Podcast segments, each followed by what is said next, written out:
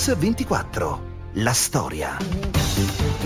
Era andata a una festa in prefettura eh, perché ero molto amica dei figli del prefetto di allora e lì siamo stati fino a ballare fino alle tre di notte. Io esco attraverso la strada, ma faccio sul, sul Mugnone, su questo torrente e vedo che era salito enormemente. Il telefono non faceva, la luce non si accende, si, si, faceva, insomma, si aprì la finestra, era già l'acqua che iniziava, iniziava insomma, a salire. 80 milioni di metri cubi di acqua e di fango invadono una città in meno di 12 ore. È il 4 novembre del 1966. Oggi a Mixer 24 va in scena il racconto dell'alluvione di Firenze. La storia di un disastro naturale, del recupero di un patrimonio artistico inestimabile e soprattutto di una mobilitazione senza precedenti in Italia e nel mondo. Una catastrofe, insomma, che ha dato origine a una straordinaria e ripetibile avventura collettiva. La parola allora ai protagonisti di quella storia, ai fiorentini che hanno combattuto con straordinaria tenacia in quelle ore che non potranno mai dimenticare. Firenze, venerdì 4 novembre 1966. Sulla Toscana piove ininterrottamente da una settimana. All'alba le autorità sono state costrette ad aprire le dighe dell'Enel. L'idrometro a monte della città segna 6 metri e 90 centimetri appena al di sotto del livello toccato dall'ultima alluvione, quella del 1844. In centro cominciano a saltare le vecchie fogne che risalgono al Granducato. Si teme l'esondazione dell'Arno. Prefetto e questore allertano l'esercito e le forze dell'ordine, ma per la popolazione non scatta nessun allarme. Giorgio Batini, esperto cronista della Nazione, riceve le consegne dai colleghi che hanno fatto la notte. L'incarico che ebbi io da quelli che smontavano, stai attento a Ponte Vecchio. La mia giornata cominciò con questo, era l'alba, era ancora buio, e mi alzai, mi vestì e corsi sull'alba per vedere Ponte Vecchio. Quando mi accorsi che verso la zecca, la torre della zecca, l'Arno stava superando le spallette. Il fiume sta straripando.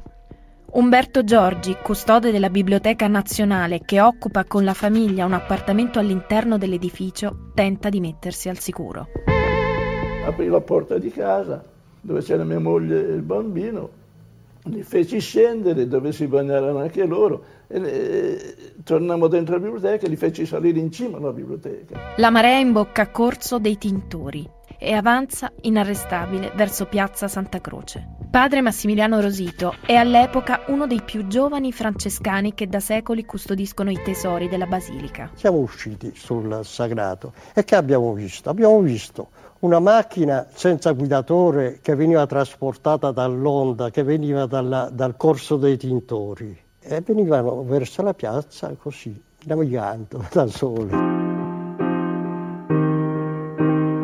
In pochi minuti la vasca naturale di Santa Croce è completamente piena d'acqua. Poi l'acqua si incanala in via delle Pinzochere, dove abita la famiglia del sindaco, lo scrittore Piero Bargellini. La voce che ascoltate è quella di sua figlia, Antonietta. Ci affacciamo alla strada e si vide una specie di torrente con una violenza. Quest'acqua che veniva, la cosa che faceva più paura era la violenza di quest'acqua. Ma Bargellini non può aiutare i suoi familiari. Il sindaco infatti è serragliato a Palazzo Vecchio, dove sta cercando di raccogliere le prime informazioni. I quartieri oltrarno sono sommersi. Molti hanno cercato scampo sui tetti e ora aspettano i soccorsi. Dalla prefettura intanto arrivano pessime notizie. Carabinieri e polizia nella notte sono partiti in massa per rispondere a tutte le chiamate provenienti dal Valdarno. Anche i vigili del fuoco, ricorda Gino Cacace, hanno gli uomini contati. Non c'era quasi più nessuno. E soprattutto quei poi che c'erano eh, che sto, stava preparando la radio, stava cercando di, perché stava tirando sulle macchine perché le macchine pensavano di rimanessero, le macchine nostre, dei pompieri, rischiavano di rimanere alluvionate, no? Sotto l'acqua. In pieno centro, alla Galleria degli Uffizi, l'Arno ormai invade i depositi e i laboratori al pian terreno. Bloccato in casa, il sovrintendente Ugo Procacci è in ansia. Per questo telefona a Umberto Baldini, capo dell'equipe dei restauratori, pregandolo di salvare almeno le opere più importanti. Un politico di Giotto, l'incoronazione della Vergine degli Uffizi di Filippo Lippi, un dipinto del Mantegna, un dipinto del Tiepolo e altre tante cose importanti che naturalmente fortunatamente riuscimmo a portare tutte fuori. In città la situazione peggiora di minuto in minuto. Alle murate, le carceri cittadine, l'acqua filtra ormai nelle celle al piano terra. Alessandro D'Ortenzi è uno dei detenuti dell'epoca. Si era creata una tensione tra la paura, la tensione di, di, di, di farsi aprire queste celle per, per, stare fuori in una situazione più liberatoria per se succedeva qualcosa, per salvarsi.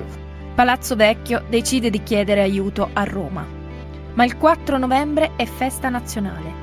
In tutta Italia si celebra la giornata delle forze armate. Aldo Moro, presidente del Consiglio, è a Trieste.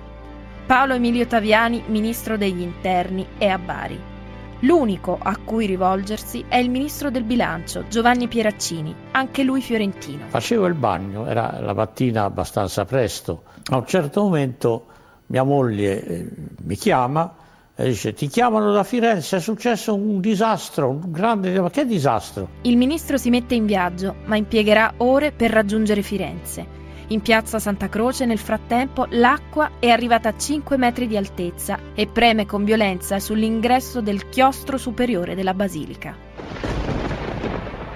Subito dopo, padre Rosito sale sulla loggia del campanile per rendersi conto della situazione. Alle nove in punto questa porta si è spalancata e l'acqua è venuta nei chiostri così a cascata. La città era già invasa da Ponte San Nicolò a Ponte alle Grazie, già, l'acqua faceva pari. L'abbiamo sentito quel 4 novembre, in poche ore la città di Firenze fu invasa da acqua e fango. Furono momenti di paura, di grande affanno per i fiorentini. Mix 24 Bentornati a Mix 24. 47 anni dopo l'alluvione di Firenze stiamo ripercorrendo la cronaca di quelle drammatiche giornate. Sono le 9 del mattino del 4 novembre del 66. Il centro storico della città è già invaso dall'acqua e dal fango. Alla Biblioteca Nazionale il custode Umberto Giorgi e i pochi colleghi arrivati prima dell'esondazione tentano di spostare le collezioni librarie più preziose. È una lotta contro il tempo. Tentò a salire le scale con questi, erano, erano, catalogo, erano tutti libri di una certa di 70-80 centimetri, insomma, tutti libri abbastanza voluminosi. Ma poi a un certo punto dovevamo, dovevamo salire le scale anche noi, perché l'acqua ci passava sopra, sopra le gambe.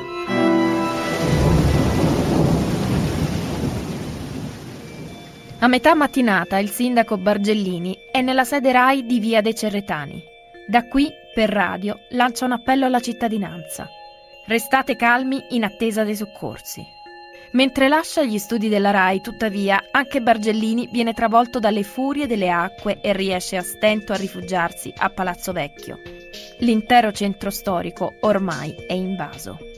Alla centrale dei vigili del fuoco, ricorda Gino Cacace, gli allarmi si moltiplicano fa faccia al telefonista e, dice guardate hanno chiamato da via Pontale Oste che sentono dei colpi di, di fucile, di una doppietta e sentono gridare aiuto. Che bisogna andare? Nella Basilica di Santa Croce, invece, i francescani tentano di mettere in salvo i confratelli più anziani e i preziosi corali custoditi nella sagrestia.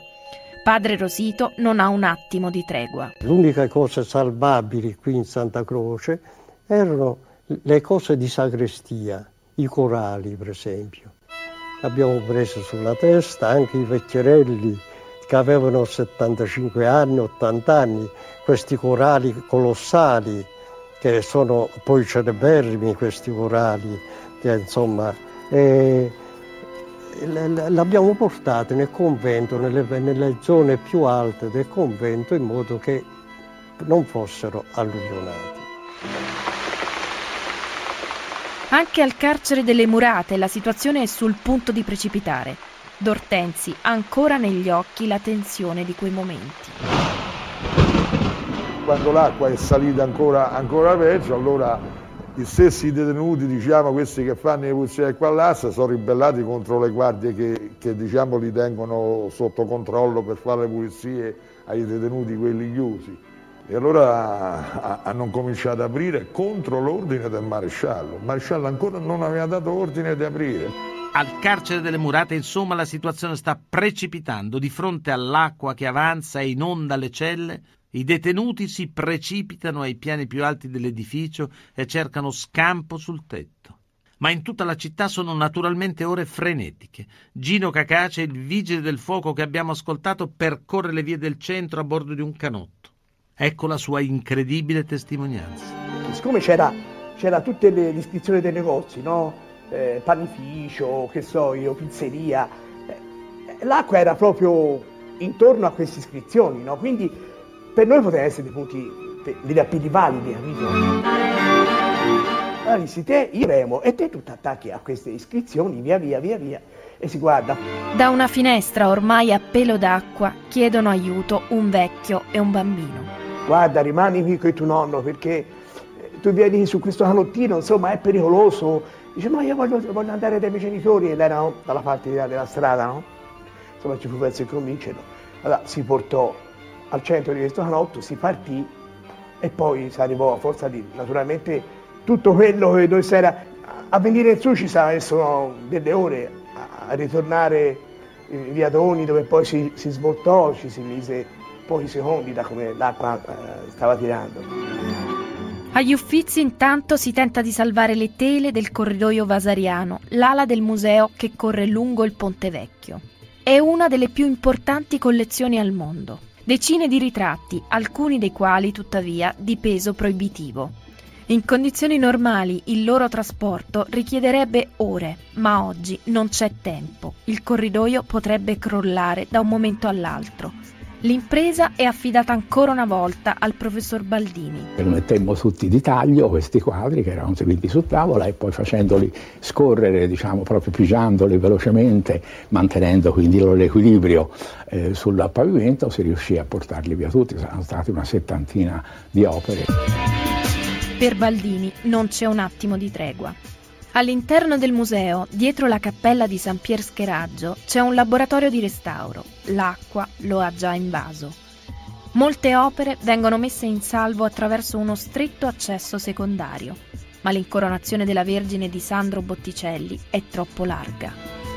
Riuscimmo a fare una specie di piccolo mm, grattacielo di, di, di, capre di legno e poi piano piano insieme, tutti insieme a metterci a depositarci nel piano superiore la, eh, l'incoronazione della Vergine Botticelli. Se l'acqua anche fosse salita ancora eh, non sarebbe certamente, non avrebbe potuto raggiungere la superficie dipinta, se poi la raggiungeva, eh, come si diceva allora, allora questa è l'alluvione, non è, non è più l'alluvione, ma è l'arca di Noè, il diluvio universale. Alle murate intanto si registrano alcune evasioni. I figli di un ispettore della polizia penitenziaria, inoltre, sono intrappolati dall'acqua in un appartamento ai piani bassi dell'istituto. È a questo punto, ricorda Alessandro D'Ortenzi, che tutti i detenuti rimasti si lanciano al salvataggio senza esitazioni. Non si apriva un cancello, avevamo divertato un cancello.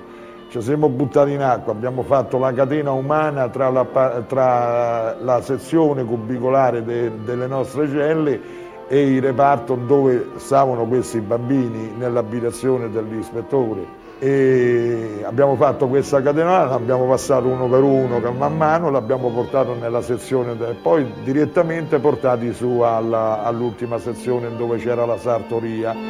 A Palazzo Vecchio si continuano a raccogliere informazioni. Il quadro si fa più grave di ora in ora. L'unica speranza a questo punto sono gli aiuti da Roma. In Toscana, oltre che a Firenze, la situazione è critica in numerose altre zone. E l'aspetto più drammatico della situazione è costituito dall'isolamento di Firenze. Il Duomo si trova al centro di un vortice di acque alte un metro e mezzo. San Frediano, che è un rione molto popoloso, ha l'acqua alta per le strade. Fra le tante, Firenze è l'unica città dalla quale non siamo purtroppo, fino a questo momento almeno, riusciti ad avere le immagini che documentano il flagello. Dopo l'esondazione dell'Arno la città è completamente isolata, la pioggia continua a cadere, le acque invadono le strade. Ancora è certo il bilancio dei danni e il numero delle vittime. Le testimonianze della figlia del sindaco Antonietta Bargellini e del giornalista della Nazione Giorgio Battini restituiscono tutta la tensione di quelle ore. Stava la voce che i morti erano a centinaia. Perché cosa era successo? Tutti i negozi che erano stati sventrati dall'acqua avevano i manichini e questi manichini venivano, giravano nell'acqua e sembravano cadaveri.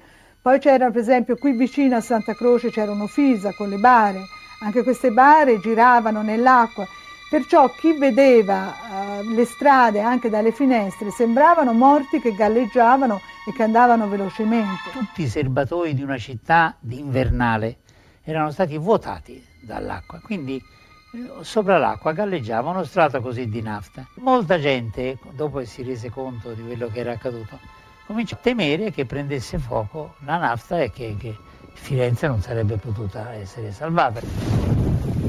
Ma tra gli alluvionati c'è anche un giovane sostituto procuratore della Repubblica. È destinato ad un'illustre carriera, si chiama Pierluigi Vigna. L'acqua seguitava a crescere. Allora ci furono uh, due tendenze. Una fu di mio padre, il quale andò a finire in un ripostiglio alto, portando con sé un pezzo di rosbif e dicendo molto saggiamente, quando l'acqua arriverà quassù o si muore tutti o si distenderà. Io che ero molto più attivo, ma avevo una bambina piccola allora, attraverso una scala che misi nel vuoto riuscii a raggiungere il tetto di un'altra casa molto più alta, a divellere una uh, inferriata e a essere ospite eh, di questa famiglia in attesa degli eventi. Ormai è notte. La macchina dei soccorsi, finora lentissima, è finalmente in moto.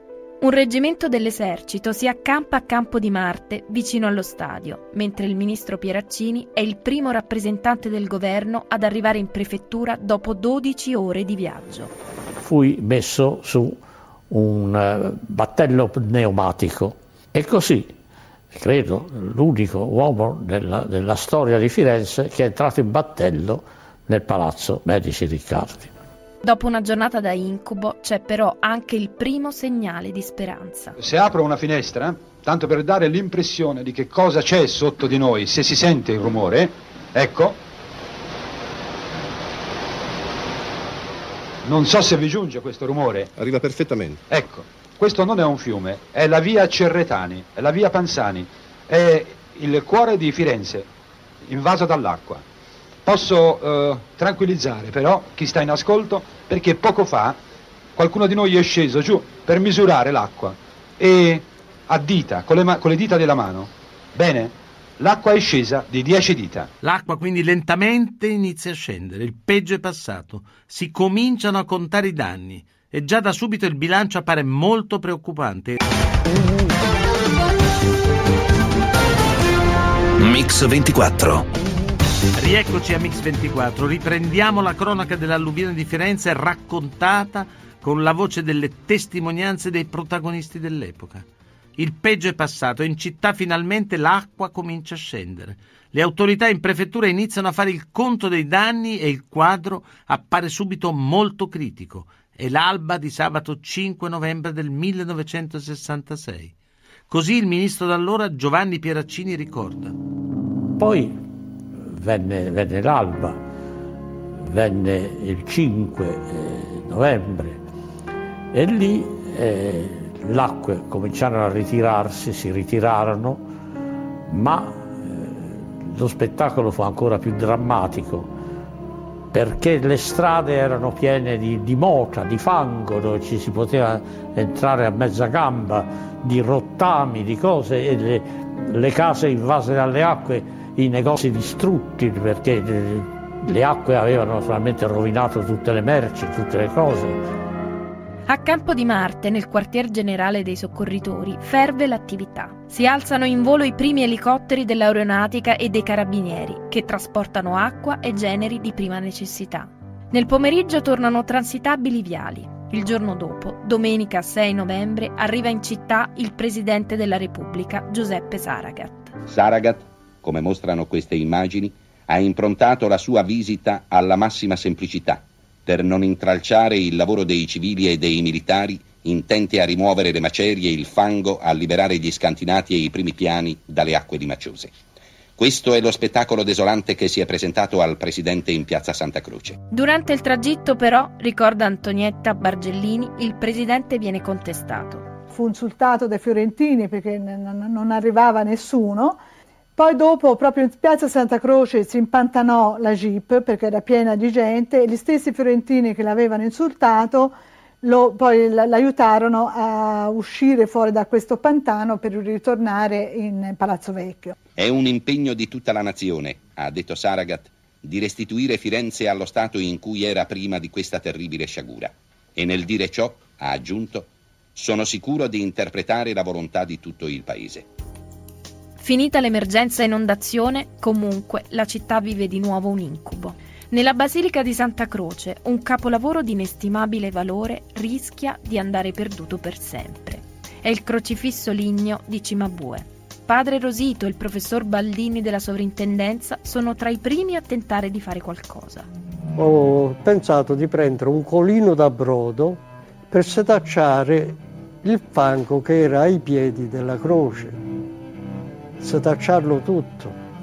Quella uno spazio così di fango per vedere se c'era ancora qualche scheggia. Era al 30% già perduta tutta la sua superficie pittorica, almeno per quello che riguarda il corpo.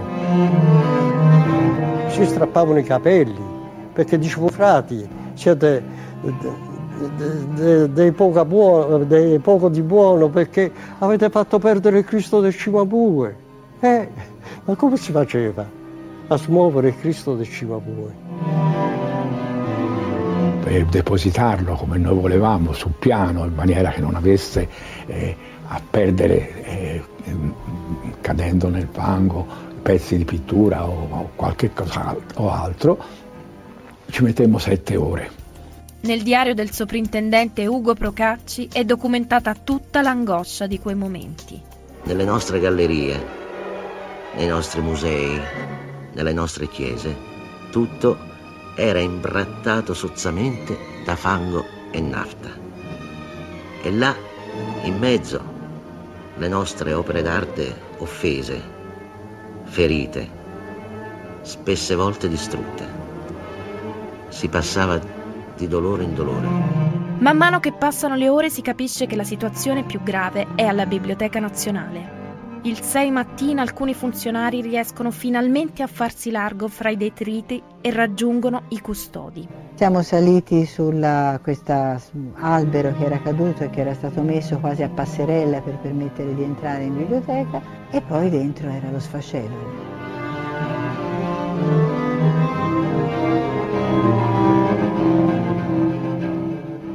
Capolavori di inestimabile valore rischiano di andare perduti per sempre tra il fango e i detriti. In quelle ore, seguite all'esondazione dell'Arno, a Firenze manca tutto. Manca la luce, manca l'acqua potabile, non funzionano i telefoni, si verificano anche episodi di sciacallaggio e c'è addirittura il rischio di epidemie. Eccoci ai depositi dei mercati generali di Firenze, a San Lorenzo, dove migliaia di quintali di derrate avariate spandono miasmi insopportabili. Si profila il pericolo di epidemie. Intervengono i soldati con le maschere antigas. Il fetore supera ogni immaginazione. Impregna gli abiti fino al profondo delle fibre. Soltanto i soldati agiscono in questo ambiente malsano, impraticabile. Per ottenere l'apertura delle grandi celle frigorifere, le cui chiavi sono in possesso dei proprietari introvabili, è stato necessario emanare d'urgenza un'ordinanza prefettizia. E finalmente i ingegneri hanno potuto scardinare le porte blindate dei magazzini per consentire agli altri soldati di rimuovere partite di pesce e di carne. Disagi e privazioni esasperano i fiorentini. Un solo reggimento dell'esercito non può bastare e nonostante l'impegno diretto di Saragat, sembra che l'unica preoccupazione del governo sia quella di salvare la faccia. Lo sconforto emerge ai microfoni dei primi inviati della TV di Stato. Cosa volete io dia? È un dramma e le testimonianze sono queste. Quello qui dopo 17-18 anni eh, di vita artigianale con una passione ed un'attività non indifferente, voi come vedete la testimonianza l'è qui sul tavolo, tutto devastato è un po' difficile battersi. Spero, spero, se troverò la forza e non voglio mica vivere di elemosine. Le polemiche finiscono con il coinvolgere persino un personaggio amato da tutti i fiorentini, il sindaco Bargellini. Eppure è proprio da questo mite intellettuale che ha inizio il riscatto di Firenze. Eccolo in un'intervista rilasciata nelle ore immediatamente successive all'alluvione. I danni, professore, i danni. I danni sono incalcolabili perché è distrutta tutta la mobilia nelle famiglie, è distrutta specialmente le botteghe dove si ricrea la ricchezza. Dunque bisogna rimettere in piedi la, le, le, botteghe, le botteghe artigiane. Quante botteghe? 5-6 mila. Quindi a questa gente bisogna dare subito il filo, subito, in modo che possano domani ricominciare. È qui che rinasce la vita. Previsioni sulla ripresa. Previsione è il tempo che non li si dà. Se si comincia da domani a Natale sono quasi a posto. Speriamo, speriamo. Tra un mese e ci vuole fino a agosto. Tra tre mesi siamo tutti morti. L'abnegazione e la voglia di riscatto del sindaco di tutti i fiorentini non sfugge ad un cronista di razza come Indro Montanelli. Ecco il suo ricordo dei giorni successivi alla catastrofe. Io ricordo anzi che quando arrivai lì al eh, palazzo comunale trovai un, eh, un, funzionario il quale si aggirava in mezzo a sta povera gente che era lì a cercare dei beni di soccorso con una gavetta in mano e un cucchiaio e gridava durasse, durasse. Dico ma come durasse? Durasse cosa? E dice durasse l'Arno a farci questi dispetti perché vede è in questi momenti che i fiorentini si vogliono bene fra loro. I fiorentini non si vogliono mai bene fra loro e invece ora si vogliono bene fra loro. Ho visto delle battute, per esempio c'erano le trattorie del centro, ci aveva messo per diti fiorentini com'era, no? Noi, noi, lo sappiamo, siamo di Firenze, ma uno è fuori. Dunque la trattoria c'era un cartello Oggi solo umido. Ma il coraggio e l'abnegazione non bastano. Dopo i guasti provocati dalla furia delle acque, ora ci sono quelli del fango che si secca troppo rapidamente e dell'umidità che, ricorda il professor Baldini, attacca centinaia di affreschi. Il muro era bagnato completamente, il muro si essicca e quindi piano piano cosa fa? Eh, scioglie i sali che sono contenuti nel muro, viene in superficie e quando si secca in superficie cristallizza e sputa, quindi eh, pinge come un, un, cratere che si apre eh, il colore. E, purtroppo oh, poi le superfici erano state colpite anche da tutta quella diciamo, da quei materiali eh, che insolitamente vengono a toccare eh, l'opera d'arte, come la nafta, gli oli, lo sporco, il fango. A Firenze, insomma, si sta correndo il rischio di perdere un patrimonio dell'intera umanità. La notizia rimbalza in tutto il mondo. Da subito, infatti, è chiaro che la buona volontà e l'ingegnosità non sono sufficienti per risolvere il problema. Per salvare quei capolavori insostituibili ci vogliono gli specialisti, i mezzi, le tecnologie, insomma ci vogliono i soldi, tanti, tanti soldi. The effort which is taking place now uh, in this great city is certainly uh, worthy of uh, the proud tradition il compito del comitato che si è formato adesso in America e in Inghilterra con il nome di CRIA è quello di fare di tutto per venire in soccorso a questo enorme capitale di valore umano e artistico che appartiene a noi tutti. Quella che avete sentito è la voce di Ted Kennedy, il fratello del presidente degli Stati Uniti John Kennedy, assassinato tre anni prima a Dallas. È lui in quei giorni il capofila di una mobilitazione generale per aiutare Firenze a salvare con una raccolta di fondi i suoi capolavori. E Kennedy si dice pagheranno di tasca loro per i restauri.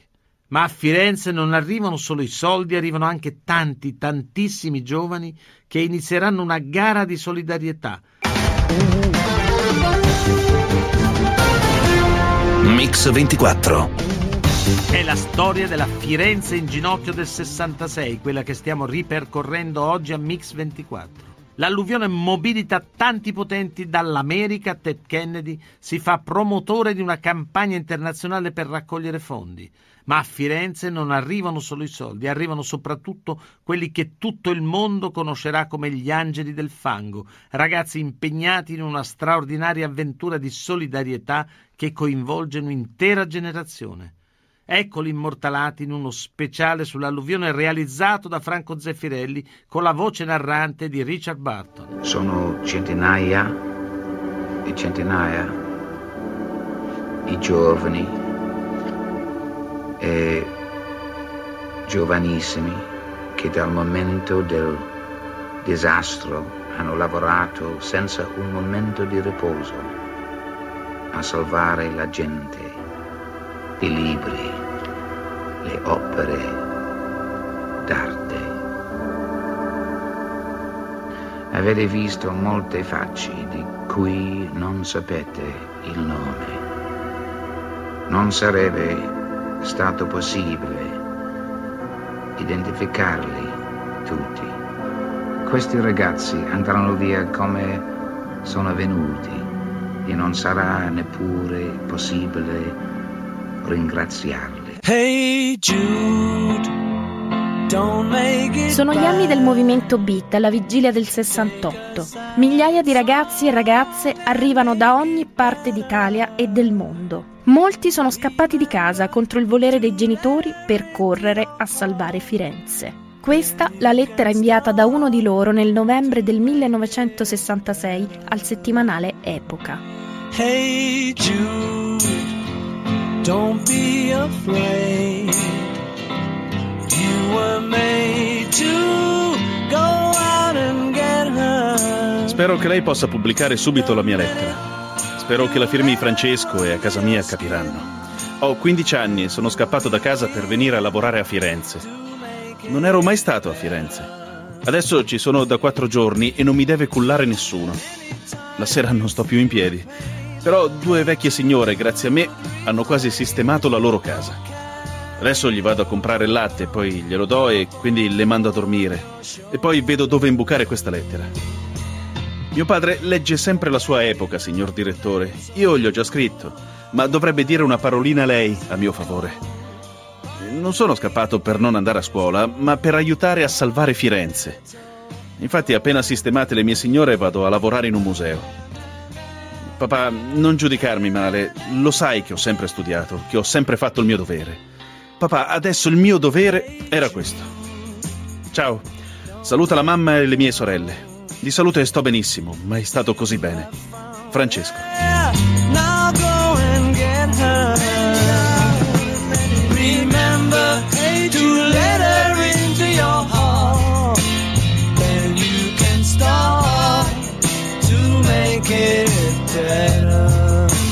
I sotterranei della Biblioteca Nazionale diventano una babele. Americani, tedeschi, francesi, l'unico modo per capirsi è con un linguaggio universale. Del codice stradale, quindi divieto d'accesso, attenzione, e, tutte le altre strettoia perché difficoltà di passaggio eccetera, per indicare quanto fango o quanto eh, ce n'era più o meno si usava del segno ondolina 1, 2 o 3 per indicare la stratificazione del fango e se si dovevano lavare ok, se non si dovevano lavare stop.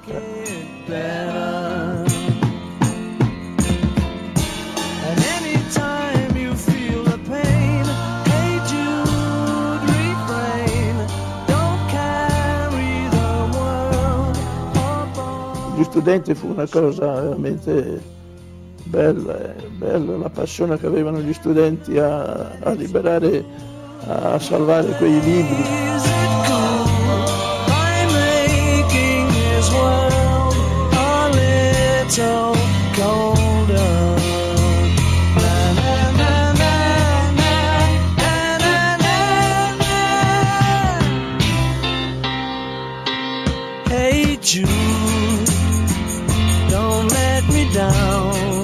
Per giorni e settimane, in un clima straordinario di passione e partecipazione, tutti si dedicano anima e corpo a un'impresa estenuante, salvare i capolavori di Firenze.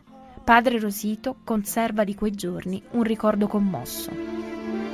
Quei due mesi, novembre e dicembre, ho fatto il finimondo per buttare via il fango, per prendere le, le forme di piombo, allora c'erano le, le forme di piombo dei volumi trasportarle da una parte all'altra, lavare tutto, pulire tutto.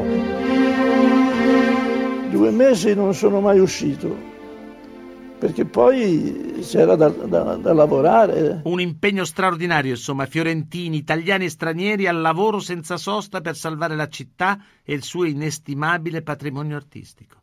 E nel giro di poche settimane tutti questi sforzi producono i primi risultati. Di nuovo il professor Baldini, uno degli eroi del salvataggio delle opere d'arte. Si tratta di un primo intervento oh, che permette diciamo, di stabilizzare la situazione di questa specie di primo giorno per i quadri, ragione per cui poi essi avranno bisogno invece di essere tutti concentrati in un luogo apposito che si sta appunto apprestando in questi giorni, in modo che lì si possa compiere una specie di decelerazione di umidità eh, perché appunto bisogna che questi quadri perdano l'umidità molto molto lentamente. E quindi facemmo per otto mesi questo lavoro di piano piano di essiccazione lenta, comandata quasi direi, però in modo da permettere che le superfici non perdessero la pittura. Per i volumi e i giornali alluvionati della Biblioteca Nazionale si trova un rimedio originale vengono asciugati negli essiccatoi del tabacco di Città di Castello e ricomposti con pazienza certosina da centinaia di volontari.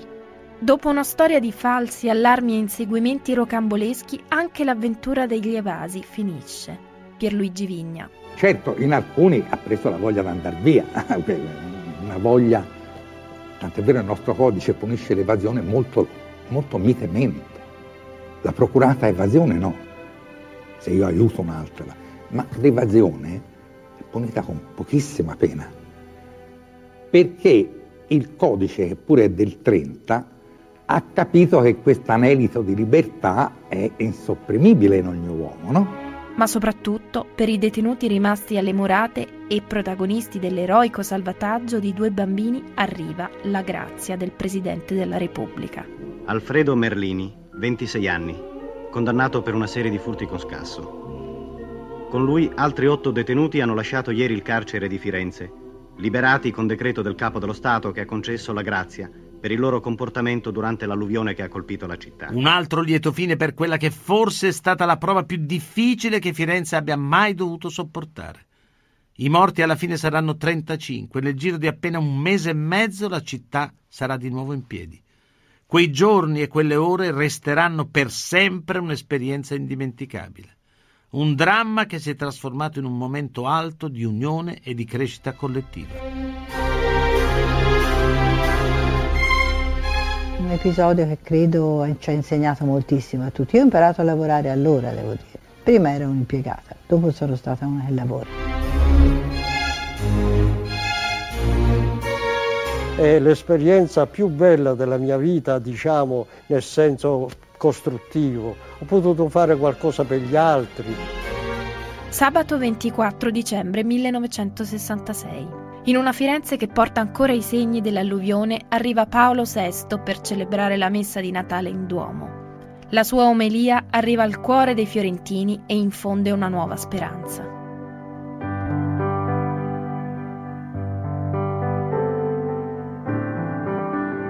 Il peggio è alle spalle. Sulla via del rientro il pontefice chiede di vedere il Cristo di Cimabue. Tra i cronisti presenti alla scena c'è anche il vecchio Batini.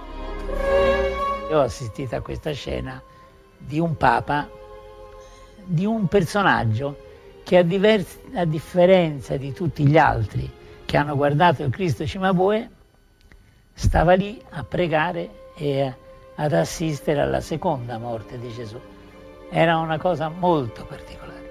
Cioè non si riusciva a capire quanto era il fatto che lui dispiacesse che un capolavoro di quel genere fosse ridotto così e quanto lui in, quel, in quell'uomo spellato rivedesse ancora una volta Cristo.